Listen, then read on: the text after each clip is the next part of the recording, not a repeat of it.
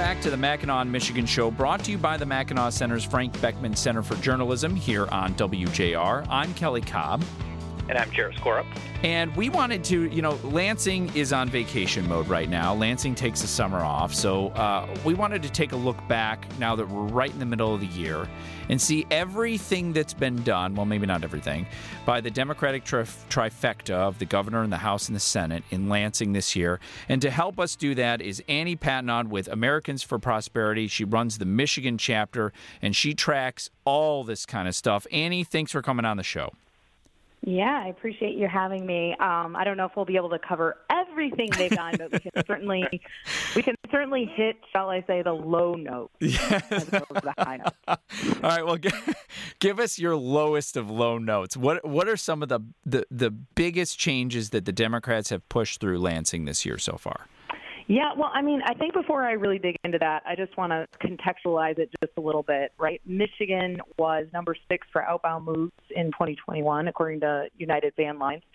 We led the country with small business closures, according to Meta. Uh, that's Facebook's parent company, not exactly allies of the center right or liberty-minded folks. Um, that's according to their data, we, right? We've seen some of the lowest uh, reading scores. We've erased literally decades of progress for reading scores, particularly um, in lower income uh, areas, urban environments, the school closures. So I think you got to tee that up when we take a look at their legislative agenda. Uh, that what they have really done uh, with their legislative agenda is they have locked in these indicators that are bad people leaving our state, jobs leaving our state, per capita personal income trending down um, with the policies. And I think if you got to look at the good uh, well, let's say the bad and the ugly, um, you have to look at repeal of right to work, re-implementation of prevailing wage. Uh, Gretchen Whitmer has made quite a big deal of protecting freedoms. In fact, she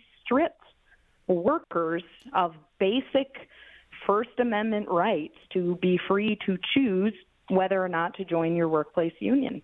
And not only is that bad for individual freedoms, it's bad when it comes to be, being a state that attracts people and jobs. People want what do people want? They want public safety. They want a good education system. They want a government that is focusing its resources on things like infrastructure, making sure that we have those those pieces in place.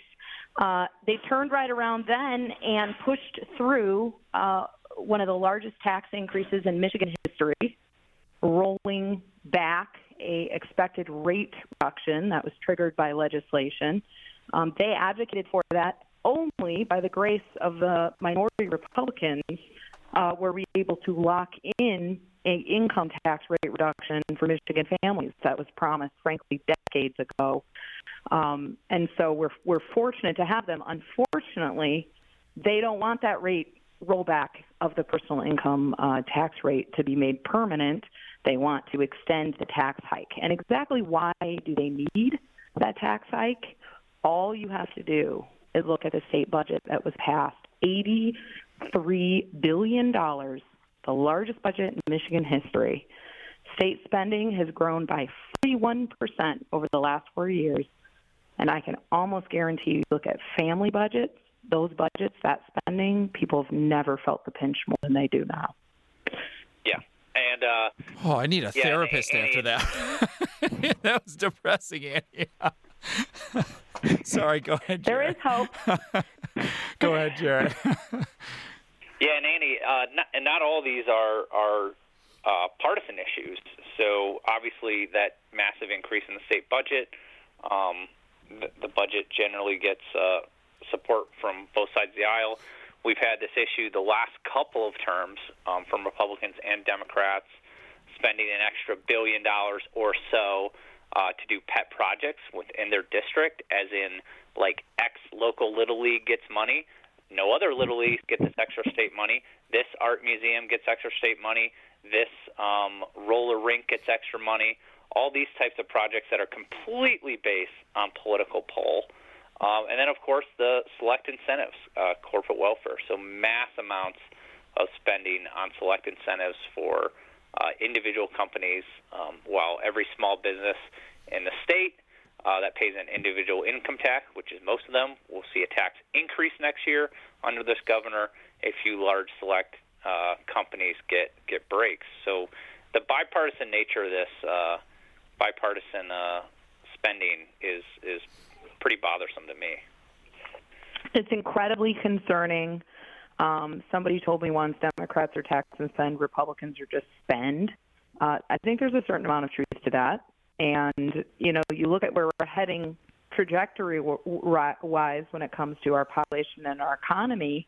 And I think when you see this corporate welfare, um, it's it's a way to sort of try to cover up for the wrongs that are being done to our economic outlook.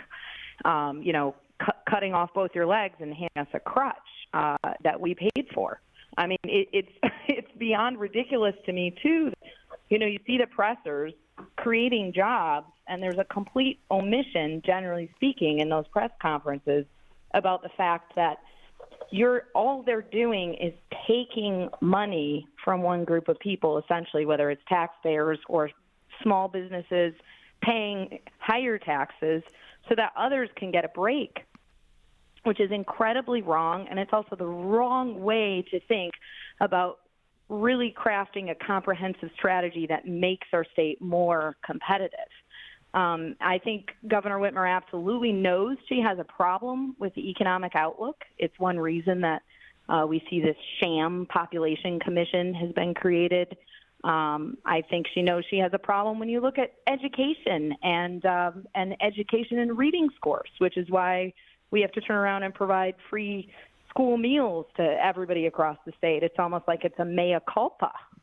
Uh, uh, I'm sorry. Uh, unfortunately, it's being done with our tax dollars. She's trying to apologize or cover up uh, the wrong approach, certainly very top down, heavy handed approach uh, to COVID that I think was really kind of started, right? A lot of our economic uh, challenges, and they've just they've just doubled down. It's a one-two punch. It's we're going to repeal, you know, we're going to shut down the state during COVID, then we're going to turn around, we're going to repeal right to work. We're going to get rid of a lot of these reforms um, that actually helped Michigan dig its way out of the lost decade. And, you know, I have a lot of concerns about this. If you look at, I talked about per capita personal income, Michigan's is down 7.2% 2022. The nation's is down 5.5. So we are lagging the national average in a lot of indicators. In 2021, per capita personal income in Michigan increased by 1.6%. It increased by 2.5% was the national average. So we're lagging other states in many areas and spending billions in taxpayer dollars on pet projects uh, that are really, to your point, political in nature. They're not designed to necessarily be the best use of tax resources. Um, but you know, funneling money into that is going to it's going to dig us a hole, and it's going to take us right back down that road to a lost decade 2.0. And it pains me to say this because I know how painful that time period was for our state. Um, but I see it's like history repeats itself. That's why the people have got, got to get involved. People have got to make their voices heard on these issues. Annie uh, we got to leave it there with Americans for Prosperity. Thanks for coming on the show. Thank you for having me. That's all the time we have tonight. You can check out this show and all our others by heading to Frank Beckman Center for Journalism.com or thegreatvoice.com. Thanks for tuning in to the Mackinac, Michigan show here on WJR. Opinions heard in the preceding program are those of the host and guests and not necessarily those of Cumulus Media or WJR Radio.